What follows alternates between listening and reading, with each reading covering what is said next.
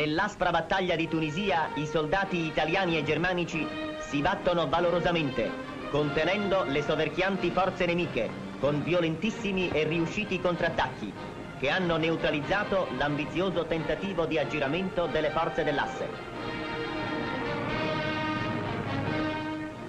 Gli anglo-americani attaccano e le nostre fanterie accorrono al posto di combattimento.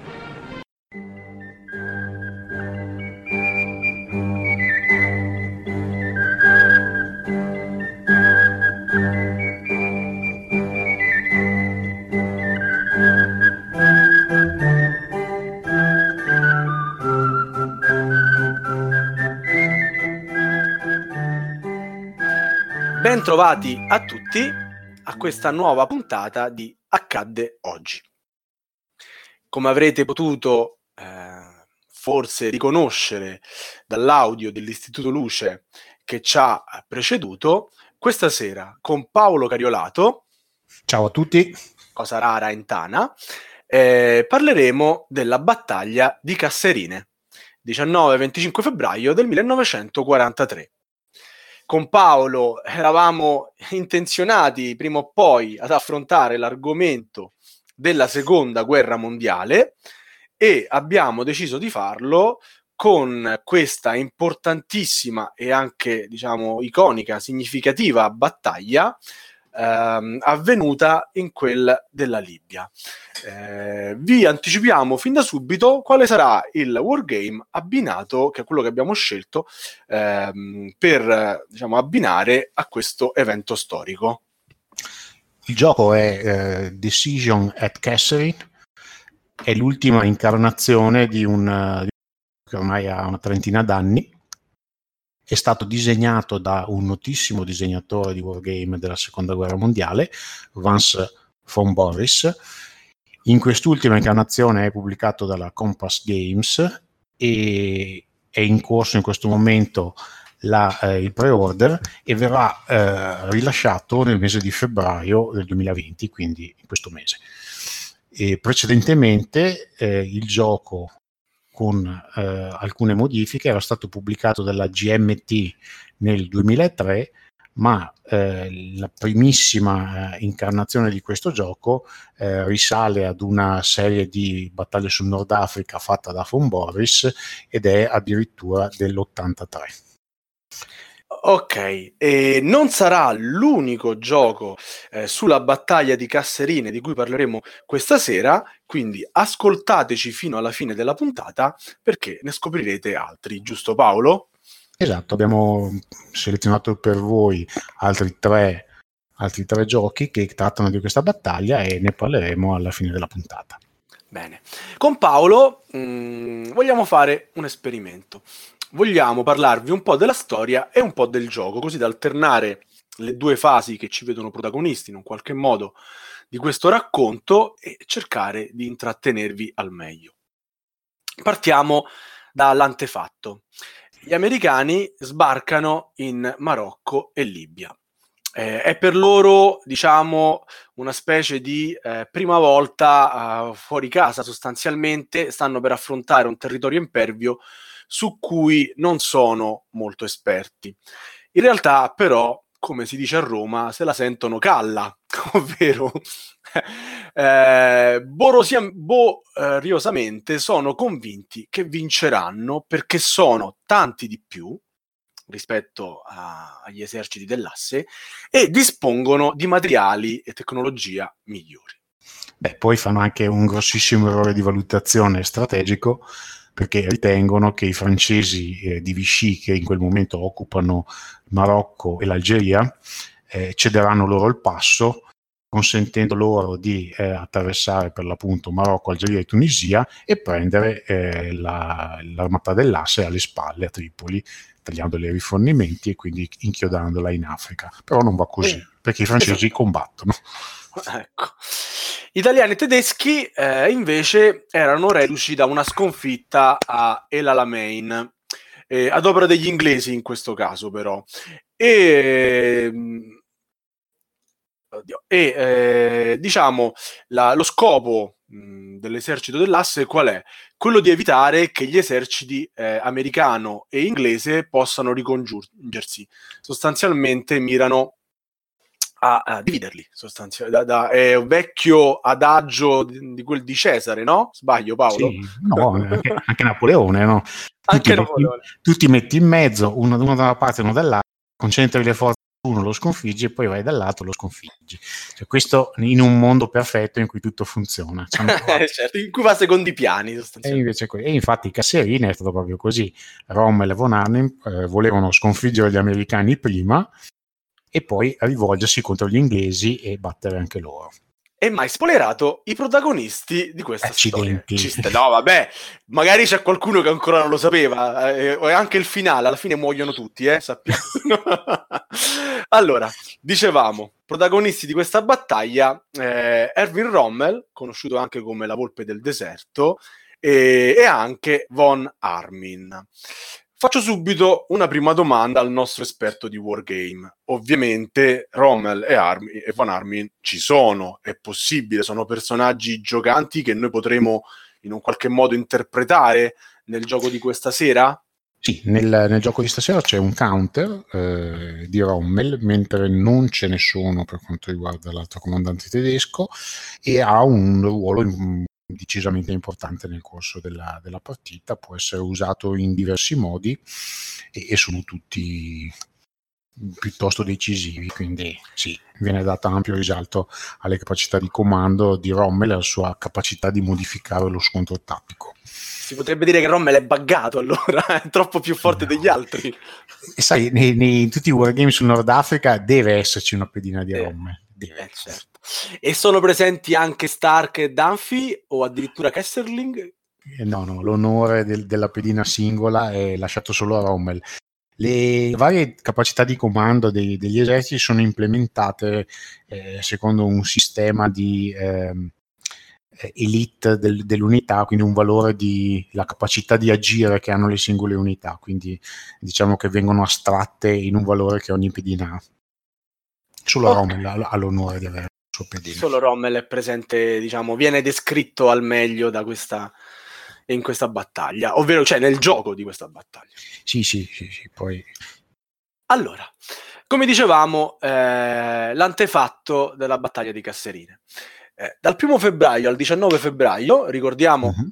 se tutto va come deve andare, siamo in onda il 18 di febbraio alla vigilia uh-huh della battaglia di Casserine, ma nei eh, 19-18 giorni precedenti non è che Rommel abbia dormito, anzi, tutt'altro. Rommel percorre eh, in queste due settimane abbondanti ben 120 chilometri ed è una cosa che si potrebbe dire record, una cosa mai successa ovviamente in guerra. Eh, questo anche perché spesso non deve combattere, viene accolto dalle popolazioni indigene, eh, possiamo chiamarle così, eh, quasi come, non, non, dico liberatore, ma comunque con gli onori del vincitore sostanzialmente. Mm, eh, e ricordiamo che Rommel è alla guida dei suoi Africa Corps è all'inseguimento, alla ricerca dell'esercito americano che è in rotta e anche a causa della, della, sua scarsa esperienza, come abbiamo detto prima, ma soprattutto della pessima gestione tattica da parte di Eisenhower, che eh, contemporaneamente, oltre a pensare a quello che doveva fare in Africa, sta subendo delle belle batoste politiche in casa sua, quindi mh, mm, diciamo che in quel periodo ne ha subite di critiche e, e probabilmente la pressione non l'ha retta tanto bene. Allora, da una parte 200 carri Ziegler tedeschi che mietono vittime, eh, diciamo, in maniera proprio infallibile. no, la realtà dai che è un po' diversa. Però la, abbiamo il conto dei, dei, dei danni, dice che distruggono ben 112 carri e 30 sì. aeroplani la, della prima divisione. Sostanzialmente non è che li distruggono, gli americani eh, ritirandosi non vogliono lasciare ovviamente materiali a disposizione dei loro nemici e questi aeroplani i tedeschi li trovano già in fiamme, sostanzialmente. Giusto? Sì, mm, il concetto è che la diversa dottrina tattica sull'utilizzo dei carri o meglio, i tedeschi avevano una dottrina tattica di utilizzo dei carri in combinata con gli aerei e la fanteria, mentre gli americani eh, erano completamente privi di questa dottrina. E, e questo lo, pagavano perché poi per, per, gli americani o gli inglesi ogni carro armato era un tigre. La realtà è che ce n'erano pochissimi, c'era solo una, uh, una compagnia di carri pesanti che parteciparono pochissimo all'azione. I danni li fece proprio la, la, il miglior utilizzo dei mezzi, il modo in cui combattevano, come si muovevano e tutto questo nel, nel gioco viene ben rappresentato dai valori delle pedine, come ti dicevo prima, da questa capacità di, di coordinarsi e che poi vedremo in prosieguo come viene gestita dal gioco nel gioco, perfetto. E se da una parte Rommel pare inarrestabile, eh, Von Armin però stenta un po'. In che senso stenta? Vince a Sidabu Zid, però non sfrutta questa vittoria almeno nell'idea di Rommel, perché Rommel cosa voleva fare? Voleva procedere nel deserto verso Tebesa, eh, arrivando poi a distruggere la comunicazione, eh, i centri di comunicazione degli alleati e quindi nella sua testa, facendoli ritirare definitivamente dalla, dalla, Tunisia. Invece il suo collega vorrebbe sfondare centralmente, vorrebbe passare al nord, nella valle eh, di Meggerda che succede? Il comando di questa battaglia è a Roma. E a Roma non si fidano tantissimo della um, intraprendenza, vogliamo chiamarla così, della volpe del deserto e um, ci pensano un po'.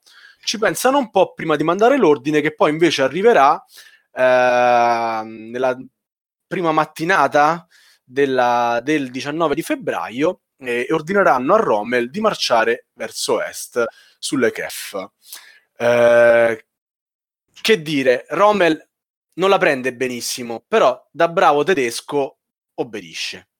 E quindi sostanzialmente eh, non fa quello che avrebbe voluto fare, non si comporta come eh, gli consiglia il suo istinto, ma segue invece gli ordini e le direttive che arrivano dal comando centrale di Roma ma lo fa um, non pienamente convinto e questo poi si vede anche nel modo in cui l'ha gestita la battaglia. Sì, esattamente. Ehm, allora, la battaglia avviene nel, nel suggestivo palcoscenico di una Tunisia gelida avvolta da una nebbia impenetrabile. Eh, difficile pensare il deserto in questa maniera, ma eh, era quello lo scenario della battaglia. Mm, sì, questo lo vedi anche nel, nel gioco come molti giochi operazionali si tira un dado per determinare il tempo, eh, il tempo atmosferico che incide sulla capacità degli aerei di volare oppure no e poi anche in altre, in altre questioni. E, oppure si può utilizzare il tempo storico eh, e, e, se si va a vedere la, la tabellina in cui il tempo è indicato si vede che ci sono stati è piovuto spesso, nebbia, freddo, eh, gli aerei non hanno volato per parecchio tempo, quindi sì. Eh, quindi, quindi eh, ci stai anticipando, e io te lo chiedo esplicitamente, quali sono i mezzi che noi troveremo all'interno del gioco. Ci saranno quindi gli aeroplani, ci sono eh sì. ovviamente i carri armati. Domanda che ti faccio così, a secco, ci saranno anche i motociclisti? Sì, ci sono anche i motociclisti. Eh, i, i, motociclisti in realtà ci sono i bersaglieri della Centauro eh, e vengono si capisce che sono motociclisti perché la loro capacità di movimento eh, è diversa da quella delle fanterie normali o anche solo motorizzate, quindi hanno una, una capacità mista, sono piuttosto veloci come unità e possono andare nei terreni più accidentati, quindi sì, ci sono. Okay. Paolo eh, ci ha subito nominato la divisione Centauro. La divisione Centauro è una divisione italiana appunto di, eh, di, motociclisti che Rommel tiene diciamo nelle retrovie come asso nella manica, come mossa a sorpresa e che poi diventerà in un qualche modo comunque avrà la sua importanza strategica alla fine della battaglia eh, nella notte del 19 febbraio, la mattina del 20. Eh, dicevamo, gli alleati comunque resistono strenuamente più che altro per il loro numero e per quello che diceva Paolo prima, Rommel è un po' controvoglia affronta questa battaglia, senza contare che eh, Von Armin procede ancora lentamente permettendo ai nemici di far giungere ulteriori rinforzi. Anche gli americani non erano così entusiasti di mandare rinforzi perché si aspettavano che i tedeschi potessero colpirli centralmente e quindi ogni tanto, eh, diciamo, eh, mandavano qualcuno, ma sostanzialmente si tenevano pronti anche a un attacco da altre parti.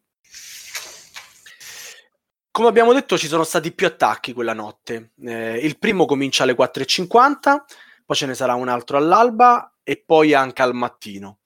Eh, diciamo che i cannoni francesi, il terreno impervio e il fuoco incessante degli 11 battaglioni degli alleati contro solo i tre dell'asse eh, possono essere i motivi eh, che eh, hanno permesso diciamo, all'esercito americano di ehm, far collezionare ai tedeschi diversi insuccessi.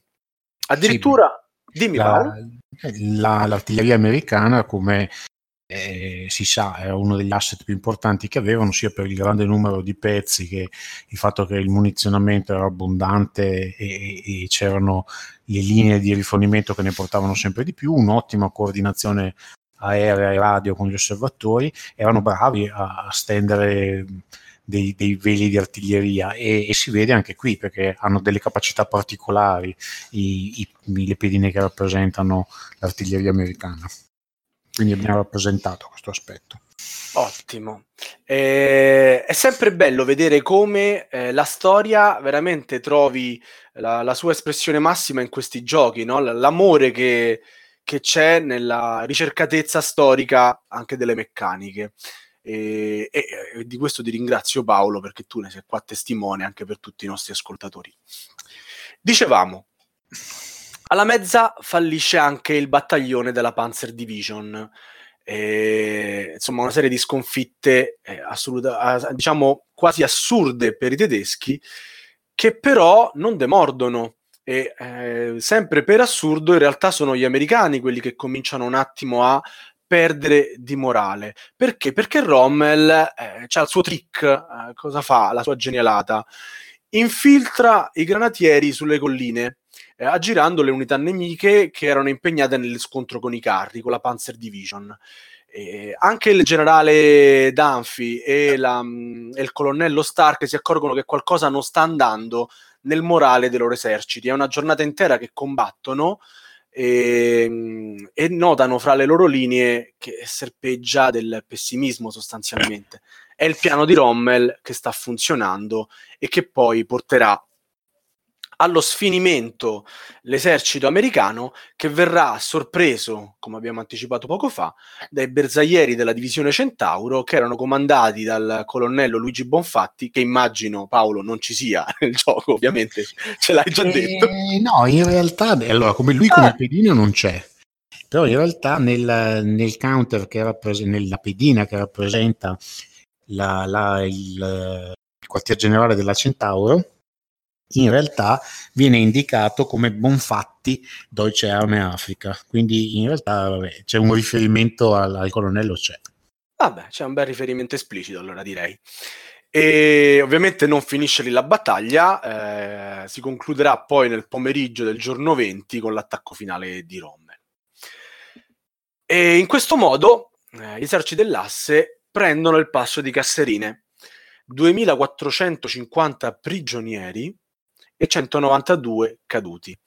Eh, diciamo che questo dato eh, è significativo eh, per come mh, gli americani mh, vennero ritenuti facili alla resa, cioè erano troppi di più i prigionieri rispetto alle persone che effettivamente ai soldati che eh, erano purtroppo morti eh, combattendo.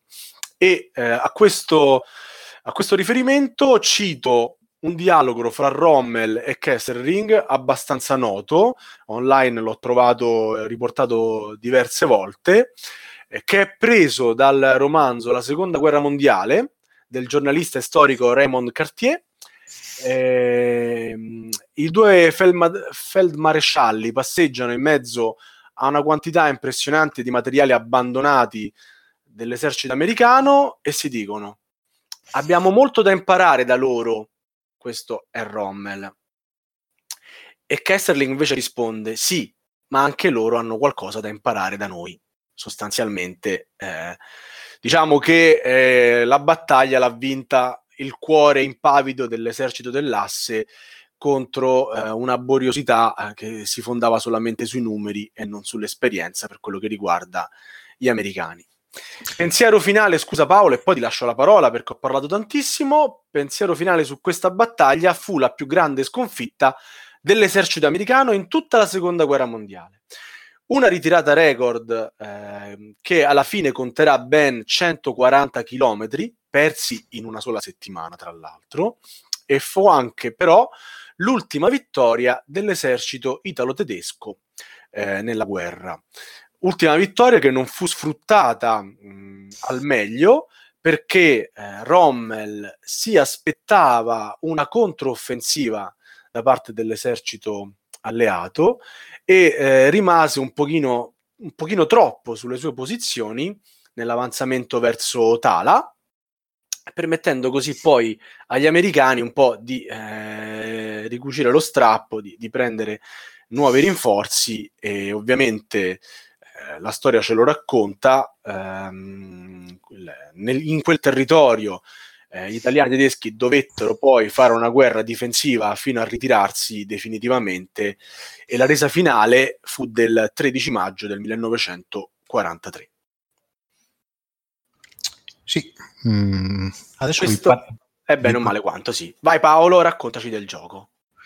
Allora, nel gioco eh, potete eh, capire meglio quello che va detto Sava fino adesso, anche solo partendo dalla mappa che eh, esplica molto bene la situazione con, con l'asse che controlla la parte di, dei passi ed è mm, a, pochi chilometri da, da, da questo controllo eh, ci sono le unità americane eh, che sono lì che premono e aspettano di riprendersi i passi e andare sulla costiera tunisina.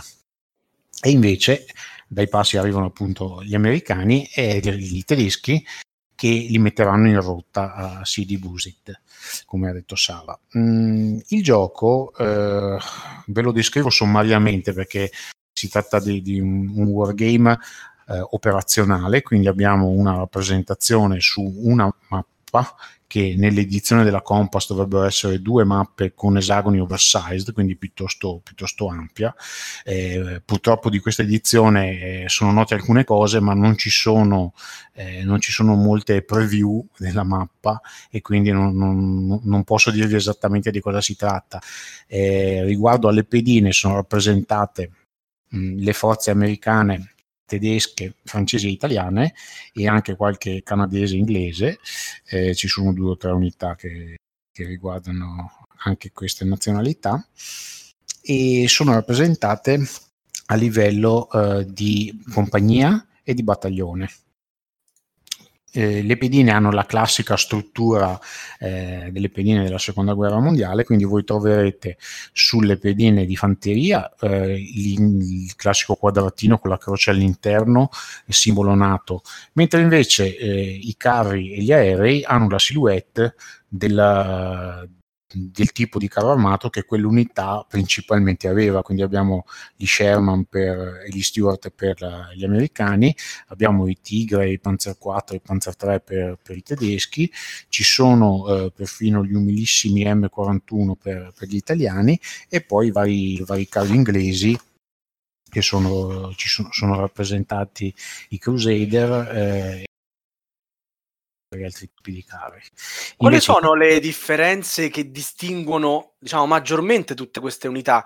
Cioè, un buon wargamer, no?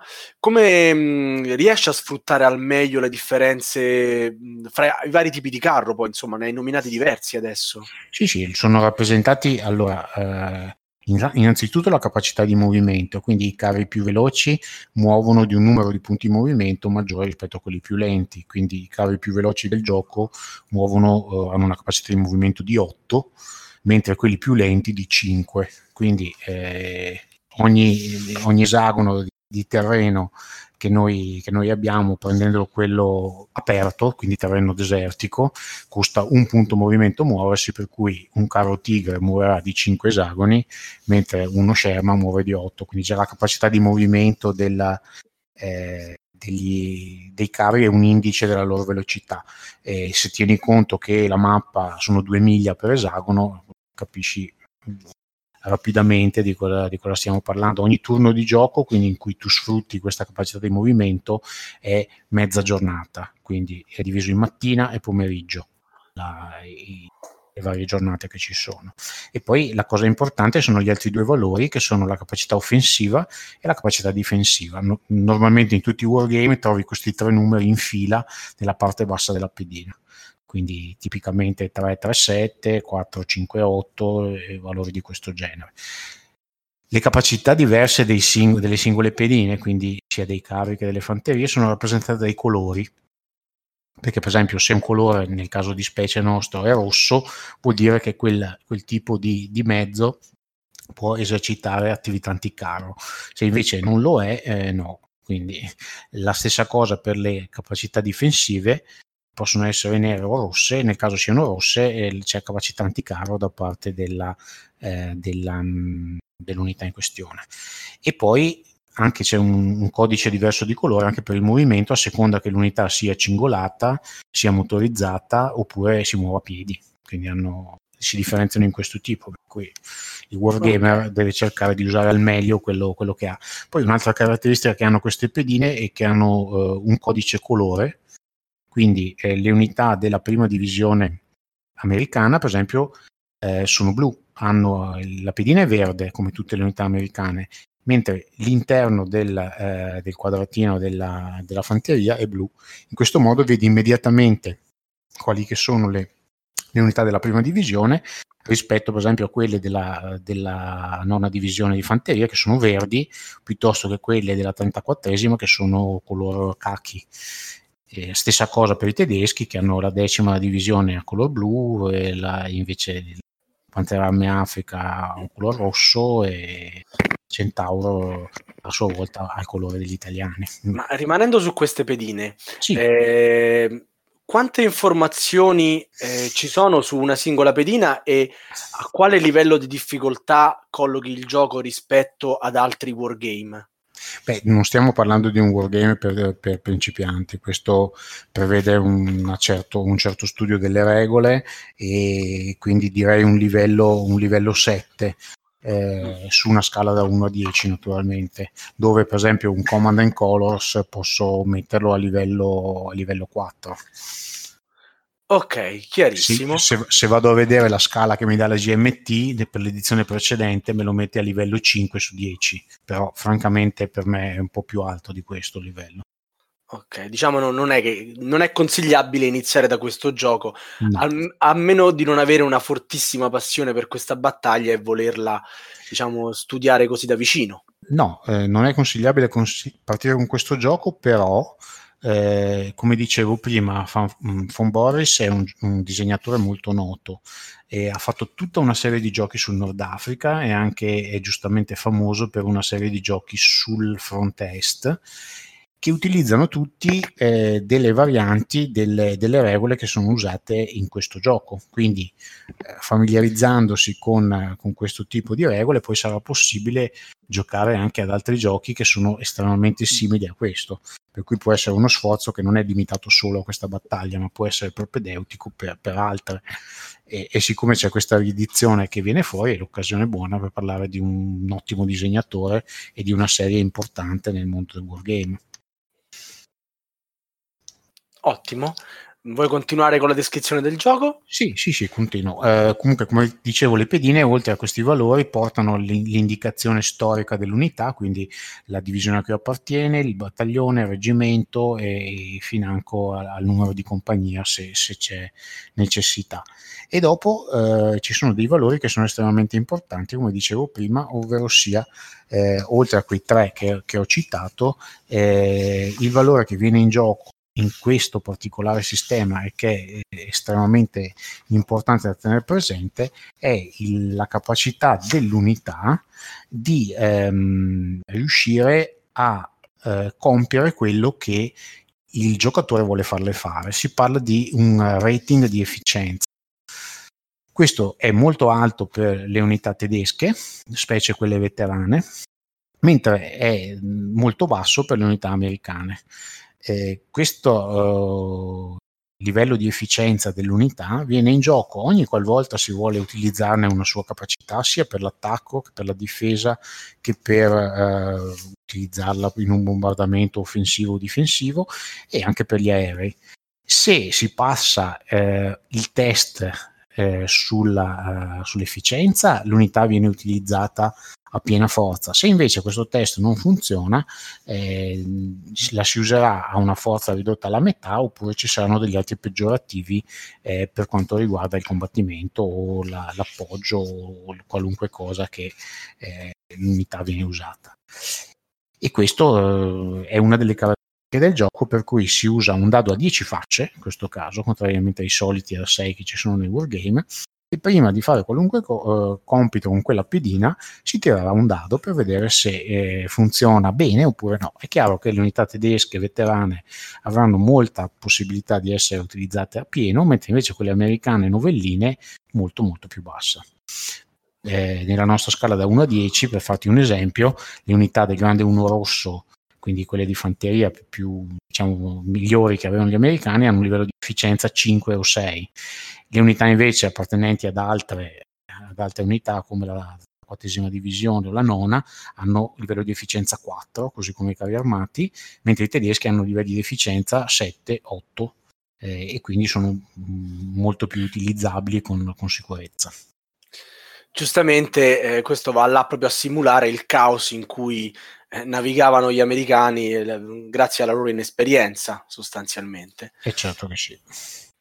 Bene, bene, molto interessante. E come si vince a questo gioco? Allora, questo gioco presenta, oltre alla possibilità di giocarsi la, l'intera battaglia di casserine. Perché eh, giustamente non ti ho chiesto da, da, dove iniziamo, cioè di tutta la storia che abbiamo raccontato questa sera, il gioco dove inizia? Allora, il gioco inizia addirittura prima, perché eh, il primo scenario introduttivo al sistema, che consente ai giocatori di prendere confidenza con, con le meccaniche, riguarda una manciatina di pedine, e, e però eh, risale al dicembre del 42, quindi due mesi prima eh, della, della, battaglia in questione, quando il passo eh, di Faid da dove poi i tedeschi eh, attaccano gli americani nel febbraio, era occupato da una guarnigione francese e eh, i tedeschi li sloggiarono di lì. Quindi il primo scenario che viene presentato dal gioco, che fra l'altro è anche molto breve, eh, riguarda questa cosa avvenuta nel dicembre. Poi c'è la campagna vera e propria di Casserine, che eh, si prolunga per eh, un numero di giorni, sono dal 14 febbraio fino al 22 e, e questa è la campagna intera, c'è uno scenario vero e proprio che la tratta tutta. Poi vengono, ci sono altri due scenari in cui eh, la durata è minore. Eh, il primo è l'attacco eh, che, che mh, Rommel muove eh, verso i passi eh, il 17 di febbraio e quindi scusami il 18 e, e poi ce n'è un altro questo, e questo parte dal 18 e dura fino al, al 23 febbraio. E poi c'è invece l'attacco a Tala che parte da un punto ancora più tardo quindi dal 20 di, di febbraio fino al 23 quindi c'è la possibilità, se non si ha tempo di, di fare tutta la campagna, che eh, sicuramente non l'ha finita in una serata, eh, di fare questi, questi, scenari un pochino più brevi che possono risultare anche più mm, gestibili e anche interessanti per Quando vedere. Quando dici brevi, io temo sempre. No, no cioè... in, una, in, una, serata li giochi gli scenari più corti. Due o tre ore? Beh, facciamo quattro. belle, le, belle, le, tue serate. okay, no, io, quindi... In realtà il primo scenario sì, in un paio d'ore lo giochi. Quello, il primo di cui ti parlavo, quello introduttivo. In un paio di orette lo si gioca. Ora, sicuramente l'hai detto, ma probabilmente me lo sono perso. È un gioco per due giocatori o c'è modo di giocarlo come, in più? Come sempre per i wargame, come quasi sempre per i wargame, è un gioco per, è un, gioco, è un gioco per due. Ok. Potrebbe essere interessante provare a fare delle varianti in cui il, il comando viene diviso, però sì, nasce per i giocatori. È un gioco per due giocatori, eh, certo. Sì. E, ehm, niente, tornando alla, alla domanda che ti ho fatto inizialmente, come si vince? Perché? Perché te l'ho fatta? Perché mi piacerebbe capire come è possibile eh, che mh, l'esercito degli alleati eh, possa vincere in questo gioco. Tu ci hai raccontato in tante delle puntate precedenti che abbiamo fatto insieme, non di accadde oggi, ma sui Wargame, che a volte basta resistere per l'esercito certo. sconfitto dalla storia, diciamo. Eh, in questo caso invece che cosa succede? Eh, allora, in questo caso eh, il, um, i, punti, i, punti, vittoria vengono assegnati. Allora, la, la, vittoria solo in uno di questi scenari c'è una sudden death eh, condition, quindi una vittoria immediata. Quindi, se il tedesco sfonda e raggiunge un determinato esagono, lo scenario si chiude con la vittoria dell'asse.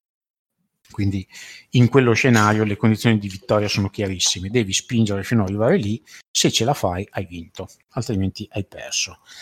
E invece per quanto riguarda eh, gli altri scenari si fa in un'altra maniera. Le varie locazioni importanti della, citate nella, nella battaglia, che tu hai anche nominato, hanno un valore in punti vittoria e quindi se raggiunte entro una certa eh, un certo giorno, una mezza giornata, hanno un, certo valore in punti di vittoria. Si confronta quel valore con il valore eh, che l'asse deve raggiungere e se lo raggiunge ha vinto. Questo eh, sono due momenti in cui vengono controllate le condizioni di vittoria, il, il 16 di febbraio e il 19 febbraio.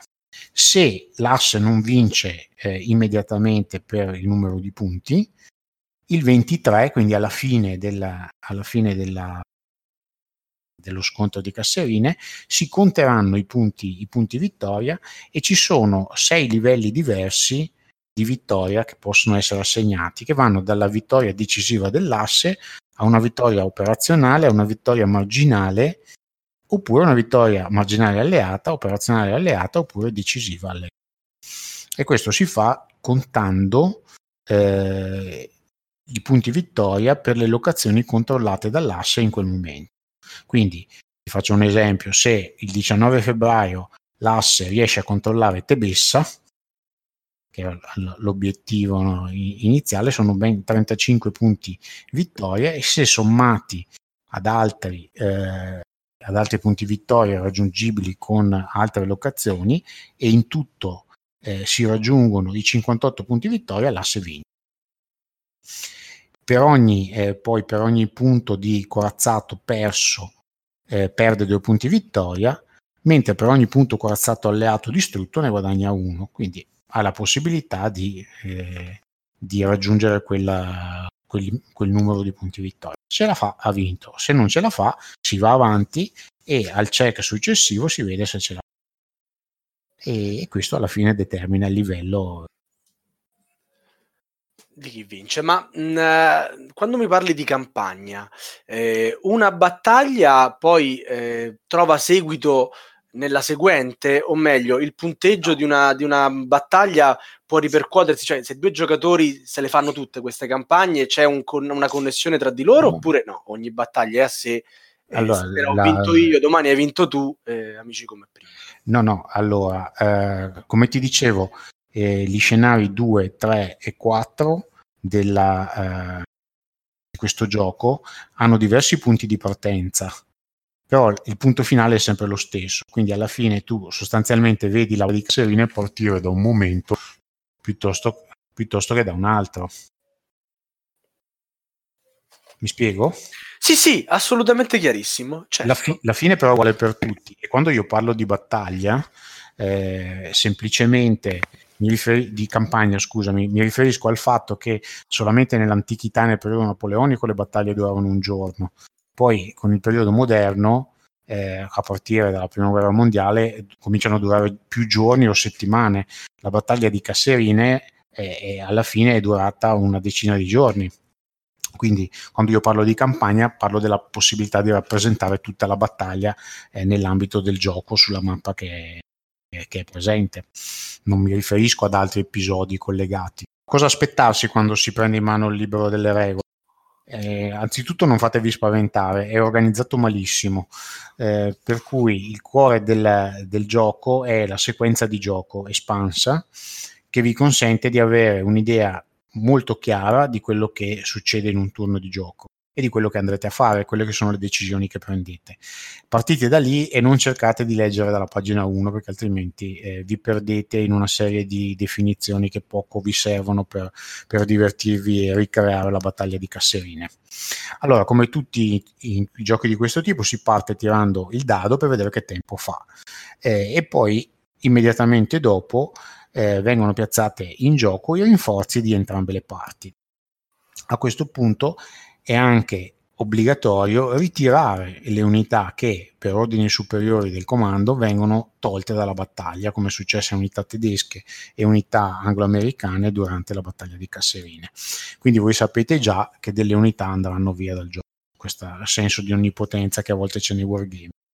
Dopodiché, un altro aspetto importante è quello di verificare se le vostre unità in mappa eh, hanno una linea di rifornimento a quelle che sono le fonti di rifornimento indicate nella mappa, perché se non ce l'hanno dovete marcarle con un counter presente nella dotazione che indica che sono eh, in rifornimento limitato prima e poi vengono messe fuori rifornimento. Quindi questo è un aspetto, eh, è un aspetto importante. Prima potete usare i rinforzi, i, i, i rinforzi di emergenza che l'unità porta con sé, ma se la situazione di essere fuori rifornimento permane per un altro turno, dovete girare quel segnalino e mettere proprio l'unità fuori rifornimento che ha delle conseguenze nefaste sulla sua capacità di combattere, difendersi, spostarsi e dare appoggio di artiglieria. Quindi passate queste fasi, gli aerei, se possono volare, se le condizioni lo consentono, vengono messi nel box eh, preposto. Dopodiché dovreste cominciare a prendere le prime decisioni importanti, cioè decidere quali di questi aerei verranno usati per fare delle missioni di interdizione e quali invece verranno utilizzati per bloccare i rifornimenti avversari e quali invece per fare dei bombardamenti in mappa. Quindi già una prima decisione interessante, se, se, si volesse condividere il comando con un altro giocatore magari si può farlo fargli fare il comandante dell'aviazione in modo che abbia un ruolo attivo e decisionale. Dopodiché eh, si muovono le unità di terra che sono la, il cuore di questo, di questo, sistema. E quindi le uh, unità tedesche si muovono per prime e quindi si muoveranno eh, le unità di fanteria, le unità di motorizzate, i carri e, e faranno quello che eh, che voi volete fare fare usando i loro punti movimento. Si muoveranno nella mappa pagando il costo previsto per ogni esagono. Durante questa fase potete eh, dichiarare degli attacchi eh, in esagoni predeterminati, quindi proprio piazzerete dei, eh, dei, segnalini che indicheranno i punti in cui po- volete attaccare. Successivamente a questa, a questa fase sarà l'alleato che eh, in reazione vostra, ai, ai, vostri movimenti potrà cercare di rifiutare il combattimento, potrà cercare di muovere delle unità sue in reazione al, al vostro movimento o potrà eh, tentare di, di, di, ritirarsi da dove eh, voi state attaccando. Passata questa fase, in cui le unità faranno i check che avevamo visto di efficienza per vedere se performano quanto da voi ordinato nel miglior modo possibile in un modo non, non, così ottimale oppure proprio per niente, ci sarà la fase di combattimento eh, dell'asse, una per volta, e eh, risolverete tutti i combattimenti usando la classica tabella dei rapporti di forza nota a tutti i wargame in cui sommerete le forze dei valori degli attaccanti e le metterete a, a confronto con quelle dei difensori. Utilizzando una serie di modificatori dettati dal fatto se avete o meno del supporto di artiglieria, se ci sono i carri presenti, se ci sono i carri presenti e non ci sono gli anticarro, che potranno spostare il rapporto di forza a favore dell'attaccante oppure a, favore del difensore. Tirerete il vostro dato da 10 modificato eh, di, di valori dati da apposita tabella che troverete a seconda del tipo di terreno che eh, in cui avviene il combattimento a seconda delle, eh, del tipo di unità coinvolte e naturalmente i, i nostri amici, eh, il nostro amico Rommel e Patton e nonché il, l'altro comandante americano di cui adesso mi sfugge il nome, mi sembra fosse Hammond, a loro volta hanno degli effetti tirerete il dado e vedrete cosa può succedere. Il risultato oscillerà fra il successo strepitoso e invece la sconfitta eh, devastante, fra cui eh, con il successo strepitoso il, il difensore perderà eh, pedine che verranno eliminate dal gioco e, e o dovrà ritirarsi. Viceversa, se invece il successo arriva al difensore sarà l'attaccante a dover perdere eh, delle unità attaccanti oppure a doversi ritirare e rinunciare eh, una volta risolto questo, uh, questo, aspetto ci sarà la parte di sfruttamento della, uh, dell'attacco se è, andato, se è andato a buon fine e in quel caso le unità mh, motorizzate potranno muoversi eh, per metà dei loro punti di movimento dopo eh, aver finito il, il, combattimento. Questa fase è tipica dei wargame la trovate spessissimo, questa fase extra di movimento per le unità motorizzate. E dopo che hanno finito i tedeschi di muovere tutto, le stesse cose le faranno gli alleati, la stessa sequenza che ha fatto che hanno fatto eh, le forze dell'asse le faranno le forze alleate. Una volta che anche gli alleati hanno finito di fare i loro movimenti, l'asse ha reagito, gli alleati hanno combattuto, ci sarà la fase di movimento motorizzata alleata e una volta finita questa ci sarà una fase di riorganizzazione. Nella fase di riorganizzazione una cosa che accade tipica della Tunisia è che possono essere eh, rimossi dei campi minati che erano stati piazzati prima oppure essere rimosse delle fortificazioni che il, il nemico aveva, aveva piazzato. Alla fine di questa fase i genieri potranno piazzare dei nuovi, dei nuovi campionati, quindi rendendo più difficile il movimento eh, all'avversario. Chi dovesse leggersi qualcosa sulla battaglia scopre che eh, l'utilizzo dei campi minati è stato fondamentale per fermare, per fermare i panzer tedeschi che eh, non avevano una dottrina sull'utilizzo dei carri eh, con i campi minati e quindi lasciarono, perdettero molti mezzi proprio per questo motivo, saltavano sulle mine e, e dovevano essere abbandonati. Finita questa fase, c'è una fase di organizzazione in cui eh, tutto ritorna più o meno come prima e finita questa si verificano, come si diceva prima con Sava, eh, il numero di punti vittoria collezionati dall'asse e si vede se eh, la vittoria ha riso a, all'asse oppure no. Se non è così, si procede al, al prossimo turno e, e, così si continua per tutti i dieci giorni di battaglia e ogni giorno diviso in due turni, quindi nello scenario più grande sono 20 turni in cui si fanno queste operazioni. Ma Questa il dettaglio, dettaglio è spettacolare, praticamente c'è davvero tutto quanto di cui abbiamo raccontato e a, un, a, un, livello di simulazione importante. Cioè... Certo. Cioè, tutto quello che vuoi. E parlando di, del buon Rommel, che forse è una cosa che piacerà a molti, tanto per paragonarlo a Patton e ad Armon, che sono i comandanti alleati che sono in gioco, Rommel può spostare i rapporti di forza di un livello eh, a favore della e Rommel può ehm, Oltre a questo non può essere eliminato, quindi se, se qualcuno entra nel desagono dove c'è lui, semplicemente lo si sposta dove c'è un'altra unità. Ed è un, il fatto di spostare di un livello la, l'attacco è, è, tanta roba. Mentre per esempio Patton ed Armon eh, semplicemente aumentano il livello di efficienza delle unità americane con cui, eh, con cui sono staccati o quelle adiacenti. E quindi mh, sono più utili a livello di coordinamento, ma non danno il vantaggio che Rommel dà. Sono stato abbastanza veloce, Sava. Assolutamente. Adesso puoi tagliarla, regista. Assoluta, assolutamente sì. Scusa, ma sono andato in apnea per uscire. Vabbè. Va bene. E... Dai, ce l'ho eh, fatta in otto minuti, quindi... no, no, è andata benissimo. Allora, eh, vuoi dare quindi una visione del, del, turno di gioco, giusto? Sì, questa, è, questa, questa l'ho data, insomma, la, penso eh. di averla data la visione del turno di gioco. Però... Ah, ok, perfetto. No, nel senso, quindi non, a me sembrava, però mi pareva brutto dirlo. quindi passiamo agli altri giochi. Sì. Eh... Bene, vado io, ti introduco io. Perfetto, dai, vai Sava. Allora, allora, allora, allora, eh, Decision si chiama questo, Decision Casserin, giusto? Sì, esatto, uh, Decision at Casserin. Gesi- Decision at Casserin. Ok, e a questo punto eh, Decision at Casserin l'abbiamo capito, o meglio, eh, Paolo ci ha dato veramente una panoramica completa, completissima del gioco e i wargamer, ma anche chi di, di wargame mastica poco, un'idea se l'è fatta. Però in apertura vi avevamo promesso che non sarebbe stato eh, l'unico gioco di cui avremmo parlato. E in effetti il nostro caro Paolo eh, ce ne porta altri di titoli anche suddivisi per difficoltà e costo perché mi hai parlato anche di un, di un gioco decisamente economico, anche sì. se ovviamente...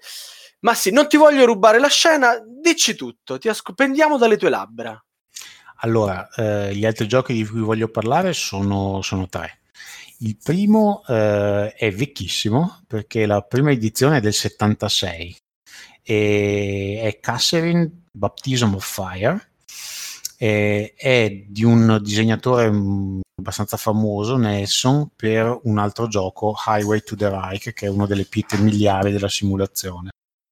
E questo gio- gioco faceva parte di una quadrigame sul Nord Africa. È molto semplice, su una mappa, un centinaio di pedine, e le unità, il, il livello di rappresentazione delle unità è molto più alto rispetto a a quello a Decision Castle di cui abbiamo parlato, perché è un livello di battaglione reggimentale ed è stato ripubblicato eh, nel 2006 ed è ancora disponibile eh, dalla Decision Games come un gioco in folio, quindi lo trovate in vendita a 20-25 euro, non di più. Eh, non ha livello di sofisticazione di eh, Decision e Catherine, eh, però può essere interessante se eh, vi interessa una visione piuttosto semplice e giocabile in una sola serata eh, sulla battaglia di Casserini. Quindi okay. questo è una, un titolo che mi sento di, di, consigliare a chi non ci vuole perdere molto tempo e magari ha un interesse anche solo eh, lato per, per, la battaglia. E invece chi vuole fare un po' di eh, acquisti dannata c'è un gioco del 92 eh, di un altro mitico disegnatore americano, Frank Chadwick, eh, che si intitola Bloody Catherine. Eh, questo è un gioco pensato come introduttivo per il wargame, quindi ha delle regole molto semplici, eh, però eh, un livello di sofisticazione più elevato di quello di cui ho parlato prima. Eh, anche qui eh, questo non è stato ripubblicato, quindi dovete andarvelo a cercare eh, da qualcuno che lo vende usato. Eh, la mappa è molto chiara, ehm, senso che ha della simbologia su cui non potete sbagliarvi e, e, anche le pedine sono dei bei pedinoni da 5 ottavi di pollice eh, con pochi numeri eh, mo- molto chiari e leggibili.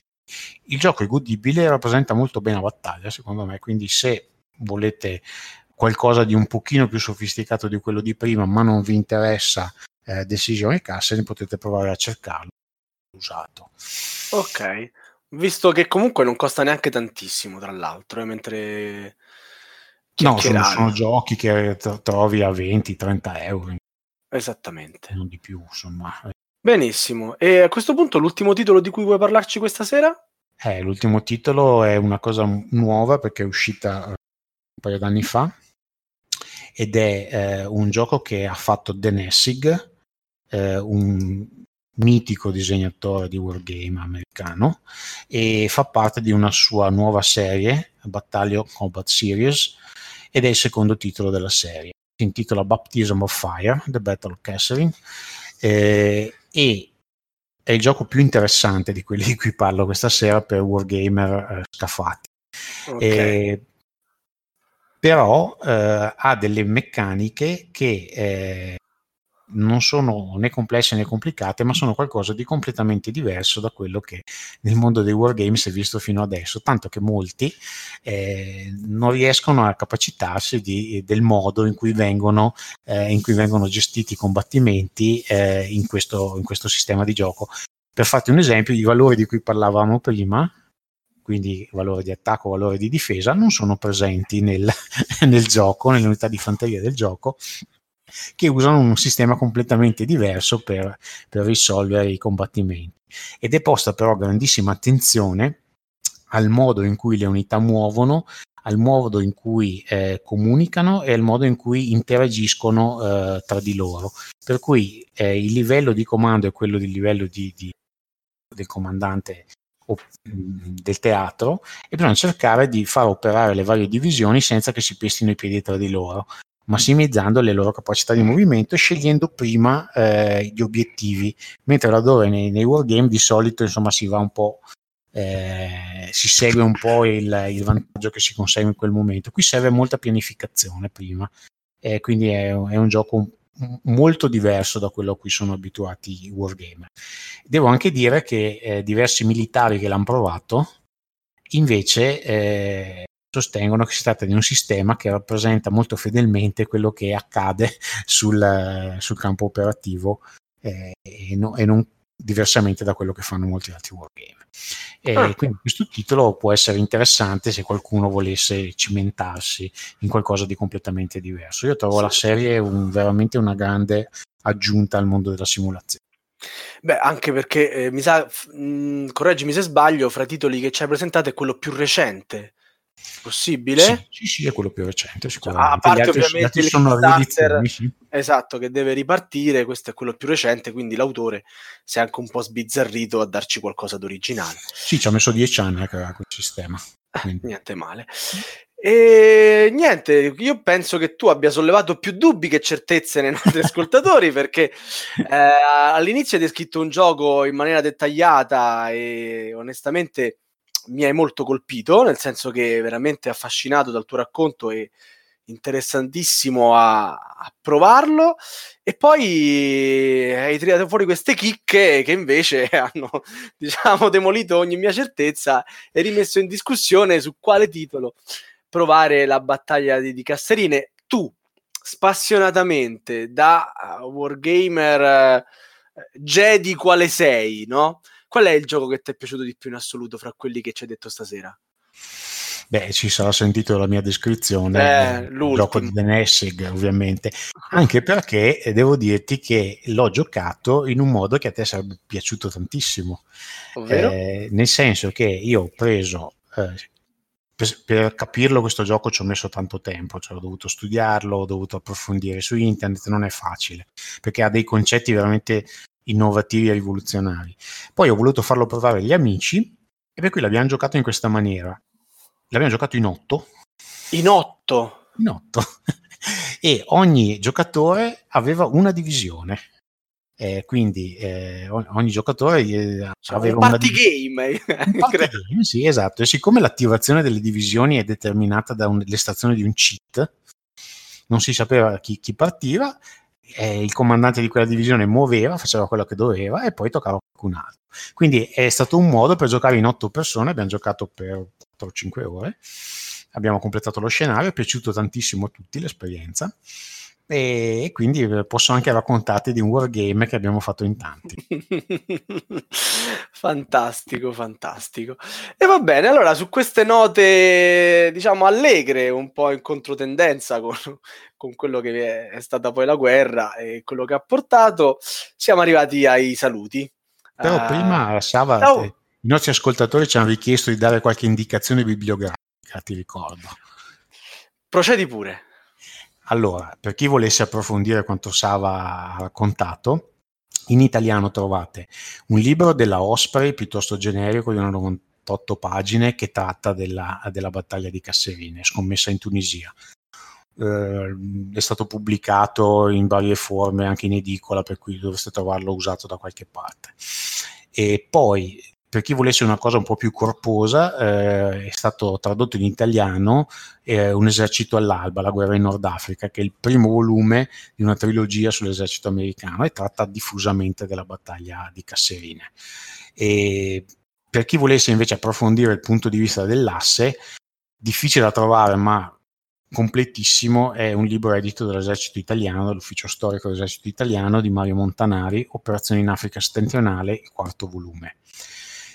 Per chi legge l'inglese c'è una pletora di libri che parla di questa cosa e ci sono anche pubblicazioni dell'esercito americano che studiano la battaglia di Casserine disponibili gratuitamente online. E spero con questo di aver accontentato chi ci chiedeva anche informazioni bibliografiche. Penso che e... più completo di così non sia possibile, assolutamente. E niente, eh, vi salutiamo, io e Paolo, vi diamo appuntamento alla prossima puntata che non sappiamo quando accadrà, ma acc- accadde oggi, no? Quindi eh, quando troveremo un evento storico che ci solleticherà la, la narrazione, eh, saremo di nuovo da voi a raccontarvi di wargame e di storia. Buonanotte a tutti. Buonanotte. Ciao, ciao, ciao.